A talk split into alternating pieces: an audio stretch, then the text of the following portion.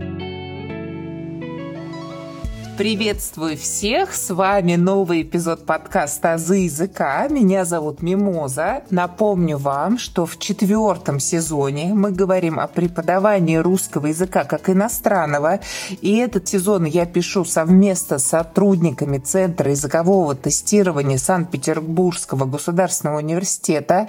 В прошлый раз я общалась с Дарьей, а сегодня у меня в гостях очаровательные собеседницы. Это Мария и Анастасия. Здравствуйте, Мария. Здравствуйте. Очень приятно. Мне тоже очень приятно. Анастасия, здравствуйте.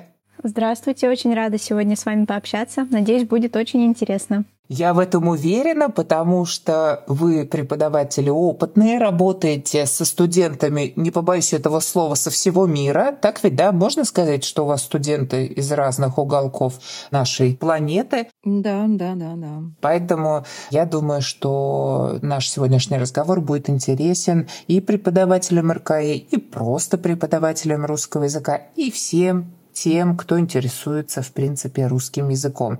Напомню нашим слушателям, что в прошлом выпуске мы разговаривали с Дарьей и пришли к тому, что преподавание РКИ – это серьезная специальность, требующая основательной методической и лингвистической подготовки. Мы уже сказали с ней о том, что недостаточно быть носителем языка или просто владеть языком на высоком уровне, чтобы его преподавать. Методика преподавания РКИ кардинально отличается от методики преподавания русского как родного. И на самом деле сегодня, Мария и Анастасия, я обращаюсь к вам, я хотела бы предложить вам нестандартный формат, попробовать раскрыть серьезную тему преподавания РКИ, отвечая, ну, скажем так, на глупые вопросы, вопросы тех, кто не связан с этой сферой. Попробуем? Ну, давайте пробовать. Кто не рискует, тот не пьет шампанское. Отлично. Первый вопрос у меня следующий следующий. Вы обучаете иностранцев со всего мира. Чтобы начать работать с иностранцем, который вообще не знает ничего о русском языке, нужно выучить его язык? Да, это типичная ошибка. Очень часто люди думают, что преподаватель РКИ знает кучу языков. Но на самом деле в этом абсолютно нет необходимости. Никто не отменял многочисленные способы семантизации, например, жесты, окружающие предметы, картинки. Даже интонация нам очень помогает в этом деле. И в условиях очного преподавания на первых порах можно использовать буквально все, что окружает вас в аудитории. Ну, обычно мы говорим со студентами, конечно, на русском языке и стараемся минимизировать, как только возможно, использование языка посредника. В основном это английский, но бывают и другие варианты. Погружение в звучание современного русского языка – это, конечно, для всех студентов всегда такая шоковая терапия, но, с другой стороны, это и самый лучший путь обучения. Абсолютно согласна. То есть нам не нужно знать все языки студентов, их большое количество, это просто физически невозможно, но все-таки преимуществом будет знакомство со сходствами и различиями языковых систем родного языка студентов и русского языка. Но и без этого на самом деле можно выжить и на русском языке научить разговаривать. А вот что более важно, это зацепиться за интересы студентов и на этом материале уже выстраивать учебный процесс. То есть как минимум использовать заинтересованность той или иной темой как поддержку мотивации и как инструмент обучения. То есть, если на начальных уровнях можно использовать жесты и картинки, значит преподавать их проще простого. Ну, это тоже довольно популярное заблуждение, однако в реальной практике просто невозможно провести какую-то четкую границу и сказать, что вот эти уровни преподавать легко, а эти трудно потому что каждый языковой уровень наполнен своими прелестями и своими, ну так скажем, загвоздками, которые тоже нужно уметь преподносить четко, понятно и самое главное увлекательно, чтобы иностранный студент не утратил интерес и мотивацию к изучению языка. Да, например, на первых этапах очень важно заложить фундамент в виде базовой русской грамматики, а сделать это уже, как обсуждалось в прошлый раз, не так просто. И на более высоких уровнях преподаватель тоже сталкивается с целым набором трудностей, то есть не нужно думать, что если студент уже достаточно уверенно чувствует себя в языке, проблемы закончились. К сожалению, нет. Во-первых, синтаксис сложных предложений, экспрессивный синтаксис, порядок слов в предложении, семантизация многозначных слов, фразеологизмов, синонимия, ну и так далее. То есть у нас проблем всегда хватает. Я с вами полностью согласна, и всем известно, что русский язык один из самых сложных в мире. А преподаватель РКИ в таком случае это ночной кошмар для иностранцев получается? Нет, наоборот. Нужно смотреть на преподавателя как на спасение, конечно, потому что никто лучше преподавателя не поймет тех трудностей, с которыми сталкивается иностранец при знакомстве с нашим языком. И, конечно, преподаватель всегда готов помочь, объяснить, научить. И в этом, собственно, главная задача преподавателя. Потому что для носителей языка, конечно, многие языковые явления кажутся самоочевидными, а если иностранец обратит на них внимание, то не факт, что носитель сам сможет объяснить, почему говорят именно так, а не иначе. Ну вот так вот на вскидку сразу приходят такие фразы, как «борщ пересолила», «с солью переборщила». Для нас, носителей, все очевидно. А вот попробуйте объяснить иностранцу, который столкнется с этим впервые. Его, конечно, искренне жаль. Или есть пить, пить есть, есть нет. Казалось бы, элементарные слова, да, уровень А1, но какой это взрыв мозга для иностранца. Однозначно, это точно. И вот эти вот все языковые шутки, о которых вы сейчас говорили, они, конечно, выносят мозг не только иностранцам, но и родным носителям языка, которые пытаются вообще осознать то, что они произносят. Ну, дело не только в таких фразах. Дело в том, что уже на первых порах преподаватель сталкивается с такой задачей, как, например, понятно и доступно объяснить иностранному студенту, почему в университете, но на лекции, или почему три стола, но пять столов, или почему фильм мы смотрим, на море смотрим, когда любуемся, а когда машем на улице другу рукой, то мы его видим. И оправдывать все вопросами исторической грамматики или языковой традиции, конечно, не получится. И большинство языковых явлений необходимо находить какое-то логичное, доступное объяснение, исходить из сопоставлений, какие-то закономерности, связи с родным языком студентов. Потому что люди, которые начинают язык учить во взрослом возрасте, они подходят к изучению уже более осмысленно, просто в силу развития своего мозга, в отличие от маленьких детей, которые воспринимают все как данность, да, вырастают в среде и как губка впитывают слова и грамматику. А школьники и студенты уже будут спрашивать, а почему так, а вот почему вот эти слова похожи, они родственные, а почему здесь не по правилу форм? Ну и вот тут приходит на помощь наш супергерой, преподаватель РКИ, посредник между носителем и иностранцем. Звучит, конечно, убедительно, но учитывая всю трудность материала, как раз и получается, что этот посредник может стать ночным кошмаром, который бегает за студентом с мешком исключений и прочих прелестей русского языка. Разве нет? Хороший преподаватель РКИ, конечно, никогда не станет ночным кошмаром студента, если сумеет правильно выстроить взаимоотношения с ним. Это тоже очень важная тема потому что это работает и в обратную сторону.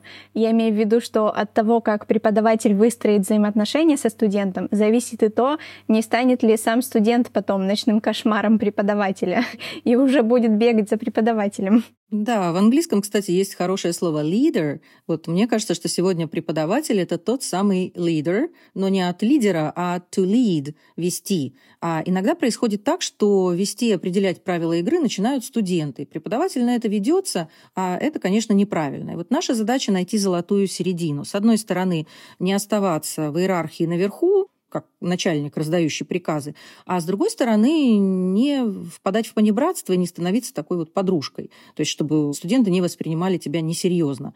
То есть учитывать пожелания и комментарии своих студентов, безусловно, важно и нужно, это помогает во многом оптимизировать процесс, но надо делать это в рамках разумного, поэтому хорошей тактикой, наверное, будет выстроить процесс так, чтобы возникли такие хорошие, здоровые, дружеские отношения, но при этом сохранить субординацию. Да, это, кстати, важно не только с психологической точки зрения, но и с точки зрения языка, потому что взаимодействуя с преподавателем, иностранец еще и усваивает элементарные нормы этики, то есть у него складывается четкое представление о том, в какой ситуации ему следует использовать вежливое или уважительное обращение, ну то есть на «вы», а в какой ситуации можно обойтись неформальным. Потому что в противном случае иностранный студент может просто потом попасть в неловкую ситуацию, когда окажется в русскоязыковой среде и начнет, так скажем, тыкать направо и налево.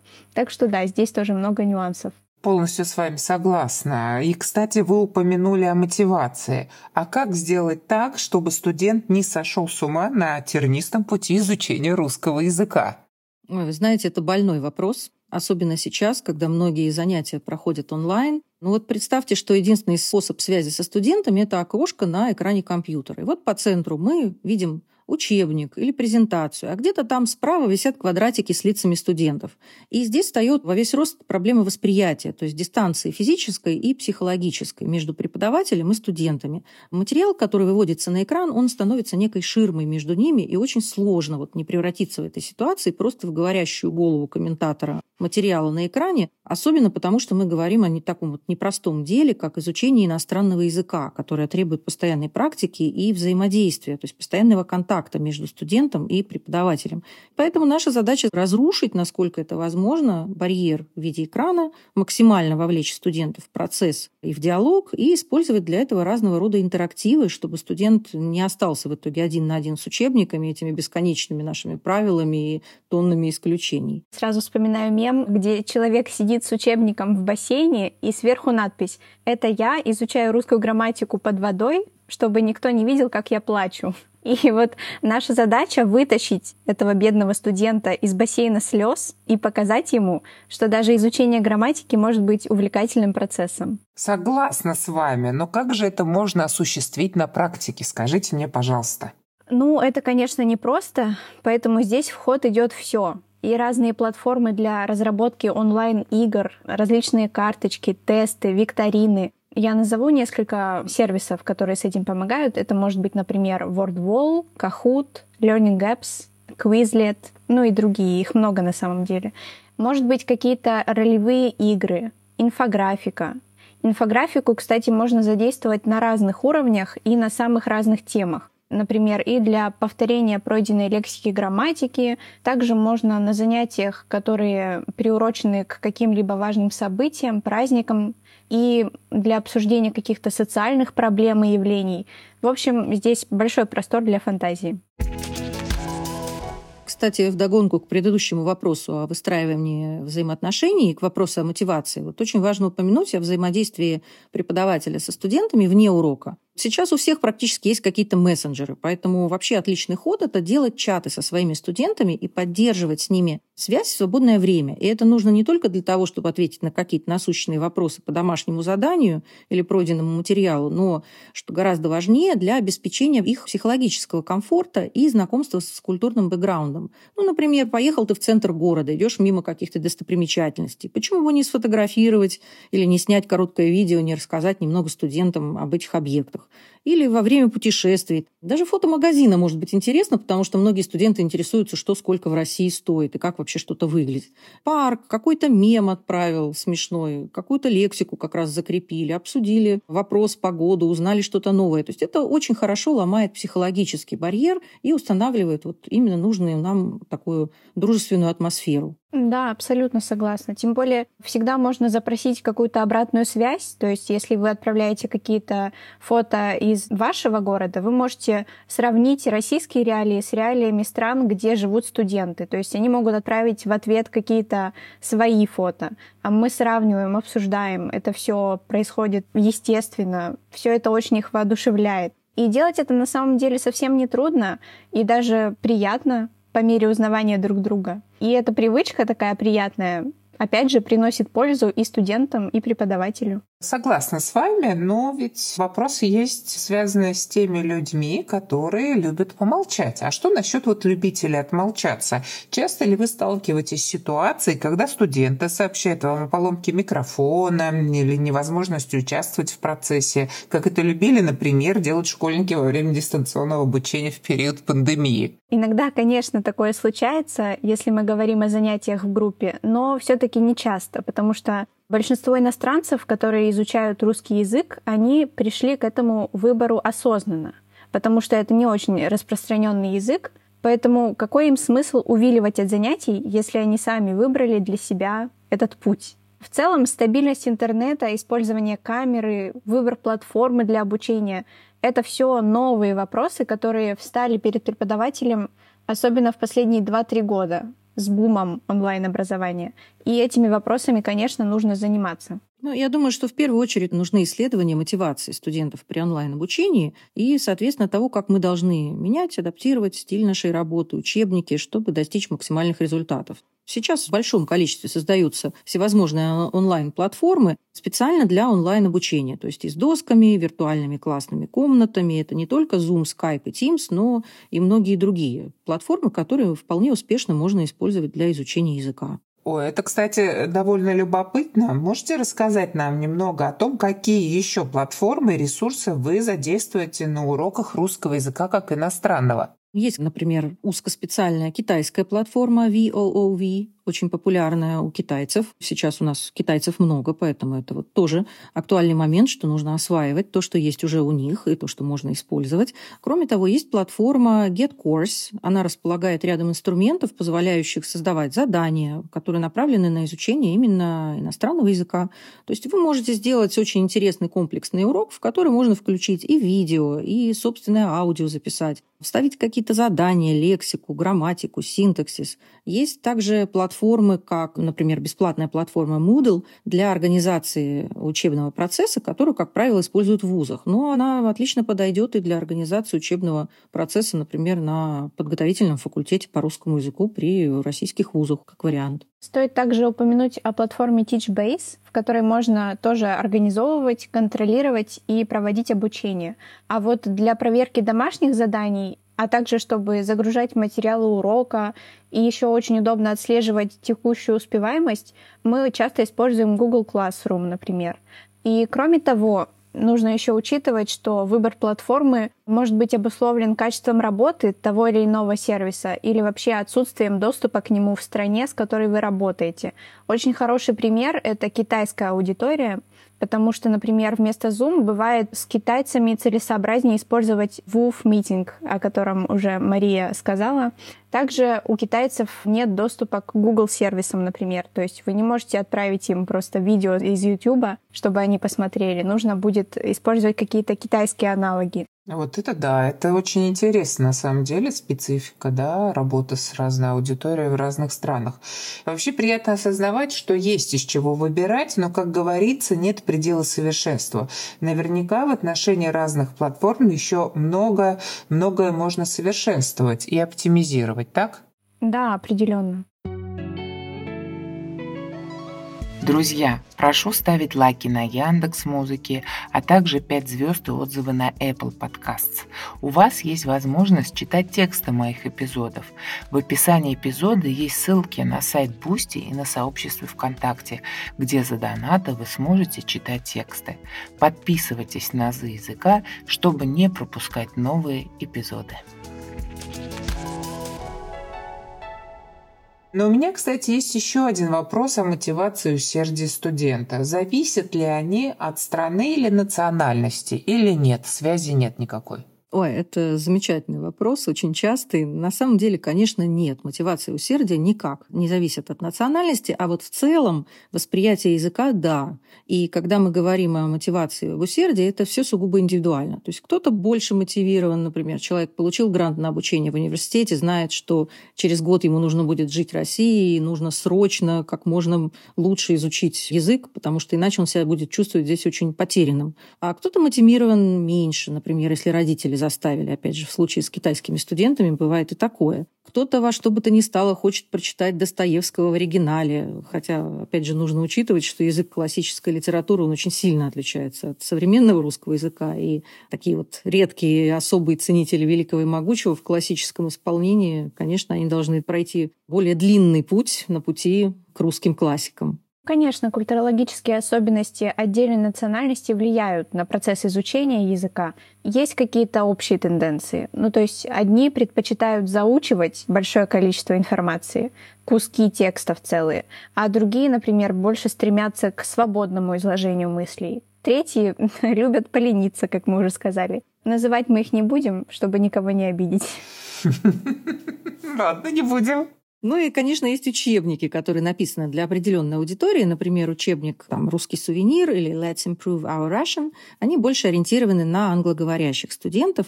В то время как «Дорога в Россию» — это чисто китайский такой учебник, и они опираются на определенную языковую систему, на родной язык или на язык посредник студентов, но также и на культурологический бэкграунд определенной аудитории учащихся. То есть специалисты РКИ составляют учебники для каждого народа и для диких племен Африки тоже есть учебники, что ли, да? Увы, если только где-то в параллельной вселенной. Ну, на самом деле есть очень острая необходимость в национально ориентированных учебных пособиях РКИ на сегодняшний день. Ну, во-первых, по той простой причине, что обучать языку, например, европейца и представителя восточной культуры – это не одно и то же. То есть мы имеем дело с разным менталитетом, с разными ценностями, приоритетами. Во-вторых, изучение иностранного языка и его этапы тесно связаны с продуцированием первых собственных высказываний, основанных на личном опыте студента, биографии, окружающих реалиях. Это все очень сильно зависит от того, где живет человек. Ну, например, такой классический да, вот случай. Я спрашиваю китайского студента, приведите пример конструкции килограмм чего-либо, родительный падеж. Он мне говорит, килограмм яиц. Грамматически все верно, правильно? Но для нас это вот некоторая такая ломка шаблона, потому что у нас яйца измеряются как там, десятками, да, там, неважно, в Европе, может быть, где-то в Америке дюжинами, а у них на вес. Поэтому килограмм яиц – это нормально. Или, допустим, если у нас жарко, мы окно открываем, чтобы проветрить помещение, а у них, наоборот, закрывают потому что на улице всегда жарче, чем в помещении. То есть вот такие вроде бы мелочи, а они очень сильно влияют на восприятие языка в целом. Темы вообще для обсуждения, например, они не универсальны. Если у представителей европейской культуры могут быть одни тематические запросы, то, допустим, в исламских странах они уже совершенно другие. Да, например, нецелесообразно со студентами из Египта обсуждать сайты знакомств. А в душе, скажем, итальянца вряд ли найдет отклик тема кочевого духа монголов. Да, согласны? Да. Поэтому подбор материалов, текстов, лексики для национально ориентированных пособий должен быть именно направлен на удовлетворение языковых потребностей студентов разных стран. Потому что сейчас, к сожалению, зачастую преподавателю приходится самостоятельно как-то маневрировать, строить уроки, учитывать все эти нюансы, в то время как такие пособия могли бы и облегчить жизнь преподавателю, и, конечно, усовершенствовать процесс обучения студента. Поэтому мы только мечтаем о таких пособиях. Это точно, могу себе представить. Но если я правильно вас понимаю, для некоторых аудиторий такие пособия все же существуют. Да, конечно, национально ориентированные пособия существуют. Их, правда, пока еще не так много. Некоторые из них мы уже упомянули ранее. А, например, в прошлом году СПБГУ выпустил новое учебное пособие «Мир». Расшифровывается как «Мы изучаем русский». Это пособие для начинающих студентов, говорящих на арабском и дари.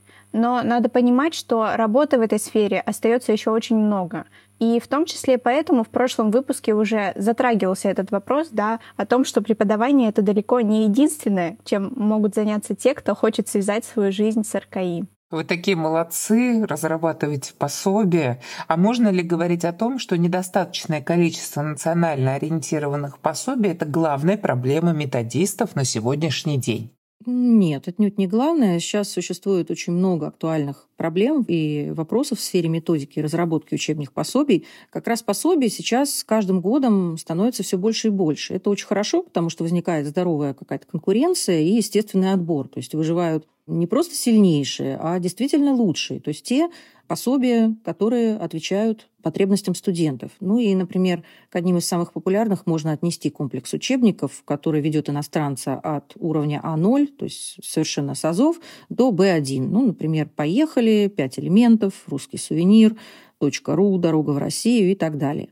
Для уровня B1 и выше это учебники, например, «Живем и учимся в России», «Окно в Россию», «Мире новостей», «Русский язык для продвинутых», «Перспектива» и многие другие.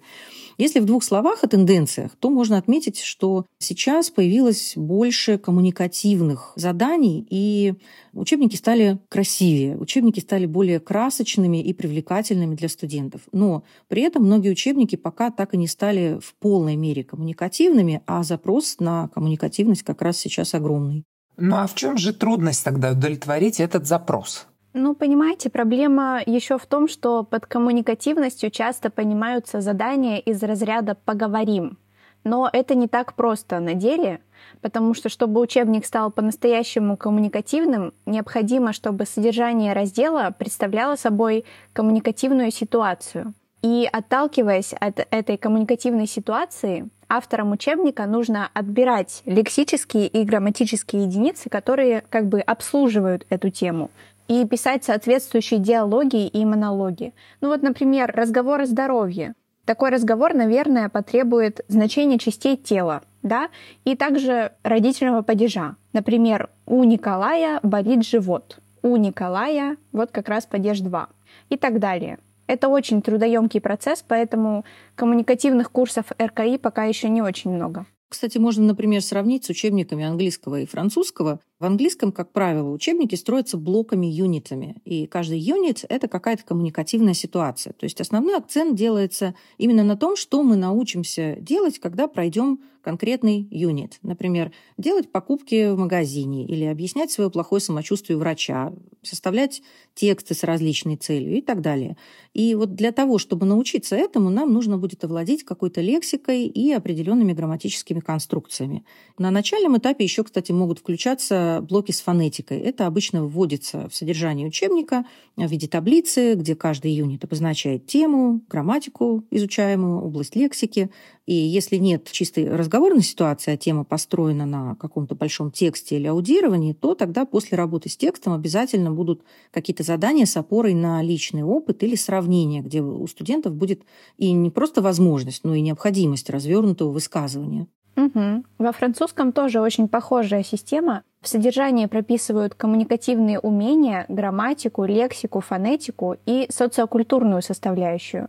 Есть замечательные серии учебников, заточенных под более конкретные аспекты языка, но все равно они ведут обучение на коммуникативных ситуациях, как уже было сказано, и конкретных диалогах диалоги там живые и классные, которые действительно могут встретиться вот в обычной такой вот живой разговорной ситуации в жизни. Интересно, тогда какого основного правила, на ваш взгляд, должен придерживаться автор учебника, если его цель – сделать пособие коммуникативным? Если кратко, я считаю, что автор должен идти на опережение. Что это значит? Нужно не зацикливаться на нашем вот любимом понятии «ой, это еще рано», «ой, это они еще не изучали». Потому что есть коммуникативная потребность, ее нужно закрыть. И отталкиваться нужно не от грамматики, которую студент уже успел изучить или не успел изучить, а от коммуникативной потребности, которую нужно закрыть. То есть какие-то вещи даются все-таки на опережение и в качестве речевого клише.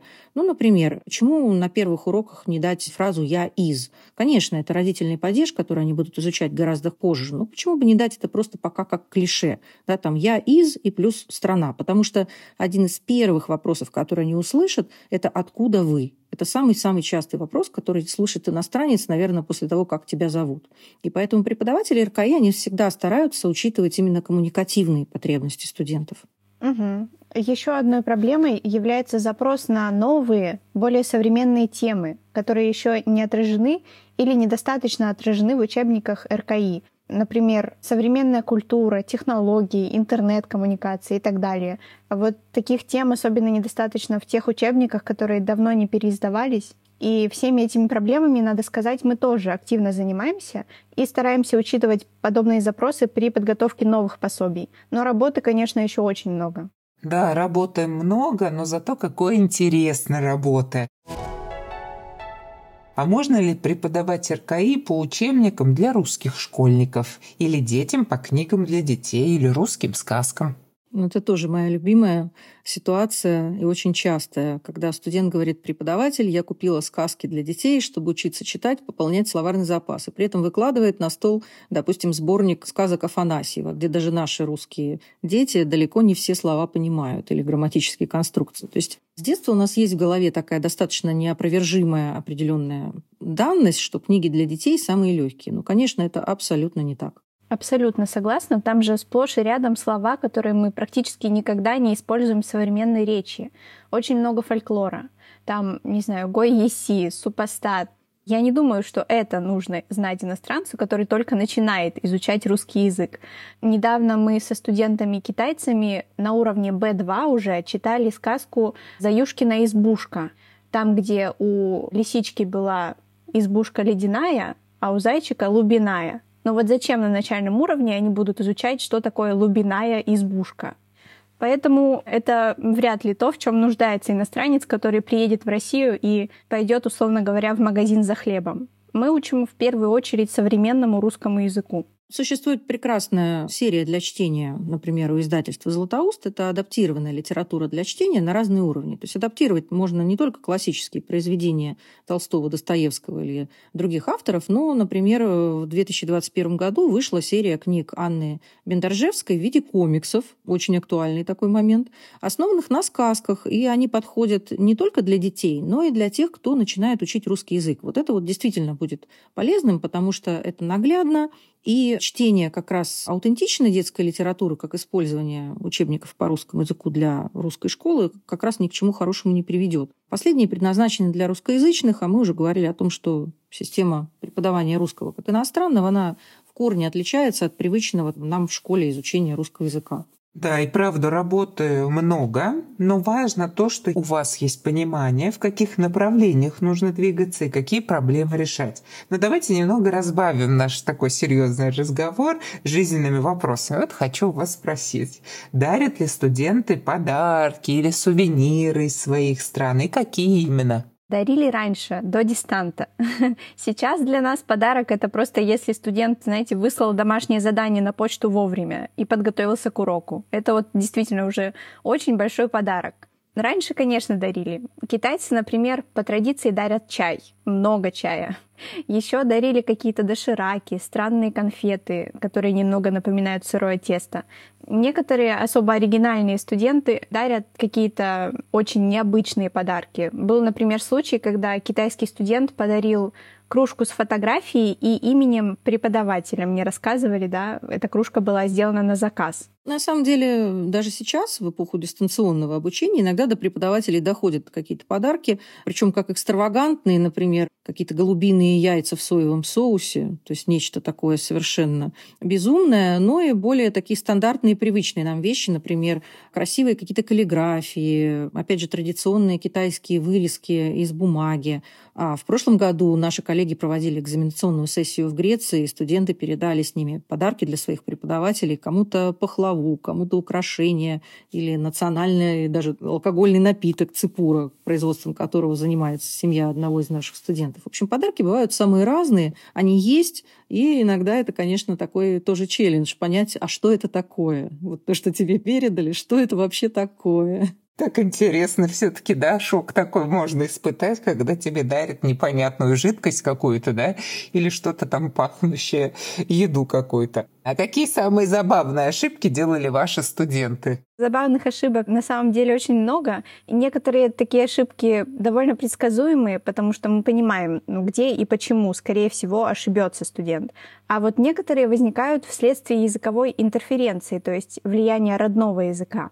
Ну, такой стандартный набор. Один из первых иррегулярных глаголов, с которым знакомятся студенты, это глагол «писать». Поэтому вместо «я пишу» часто можно услышать «я писаю». Или, например, часто путают «девушка» и «дедушка». Или «мужчина» и «машина». Из-за этого случаются забавные истории. Например, как-то на уроке мы говорили о свадебных традициях в разных странах. И студентка-китаянка говорила, что женщины перед свадьбой ходят в магазин мужчин и выбирают себе новую мужчину. Ну, понятно, что там должна была быть машина, но студентка перепутала. Да, ну бывают и совсем такие курьезные случаи, когда, например, один студент из Италии увидел, как на улице бабушка забыла сумку на скамейке и закричал ей слово «сумка», но забыл в середине поставить букву «М». Да, получилось неловко. Также бывает иногда, например, когда на начальном этапе путают английскую букву «П» и русскую «Р». Поэтому вместо того, чтобы ответить на вопрос преподавателя, что вы делали вчера вечером, вместо того, чтобы сказать «вчера вечером я спал», вот вместо «п» поставьте букву «р». Да? То есть получается очень интересно. Да, таких вот вариантов очень много, когда студенты тоже еще иногда бывает выступают креаторами такого языка нового русского, когда они, например, неправильно распознают часть речи. Например, студенты приняли слово «кровать», с на конце за глагол, и попытались его проспрягать. Причем проспрягали абсолютно правильно. То есть получилось крую, круешь и так далее. То есть модель они восстановили правильно, принцип усвоили, это самое главное. Ну а то, что часть речи перепутали, это уже мелочи. Да, вот, например, у меня сейчас англоязычные студенты из Зимбабве, и в переписке я часто получаю мам, обращение мам, потому что это с английского мэм. Угу. Такие вот ошибки, например. Часто бывают ошибки в ударении тоже забавные. Например, плачу и плачу. Типичный случай. Или там сколько стоит, стоит и стоит. Такие забавные казусы случаются довольно часто, но очень важно не высмеивать их в жесткой форме, конечно. Просто корректно объяснить ошибку, и тогда студенты сами над собой тоже начинают иронизировать и как-то более живо реагируют на уроки, это не перерастает в такую какую-то рутину. То есть пошутить тоже очень замечательно на уроке. В ошибках нет ничего плохого и постыдного, если перевести их в добрый юмор, то они и вовсе воодушевляют как-то аудиторию. Значит, велика вероятность, что студенты больше не допустят таких ошибок, если обратили на них внимание.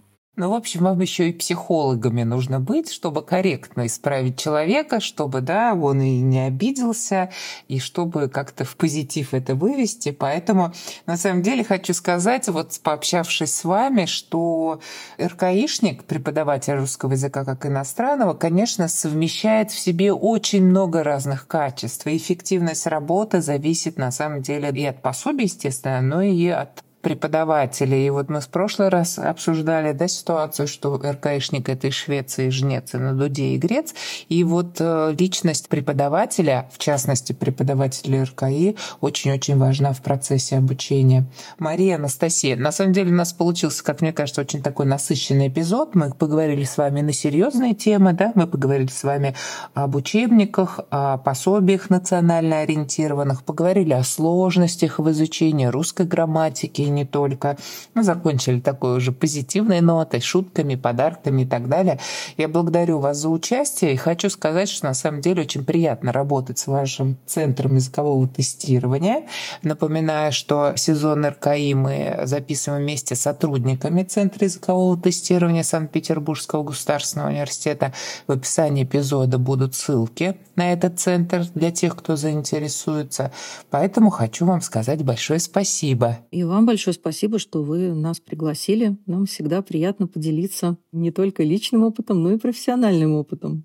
Да, большое спасибо. Разговор получился действительно очень интересный. Очень рада была поучаствовать. Благодарю вас за участие. И в следующем эпизоде мы продолжим говорить на тему русского языка как иностранного, но в гостях у нас будут уже другие очаровательные собеседницы. Благодарю вас за внимание, благодарю слушателей, благодарю Марию и Анастасию. До свидания, коллеги. До свидания. До свидания. Вы можете слушать подкаст «Азы языка» на любой удобной для вас платформе. Кроме того, вы можете читать тексты эпизодов, если перейдете по ссылке в группе ВКонтакте или на сайт Бусти. Не забывайте ставить 5 звезд и отзывы на Apple Podcast, а также оставлять сердечки на Яндекс Музыке. Благодарю за внимание.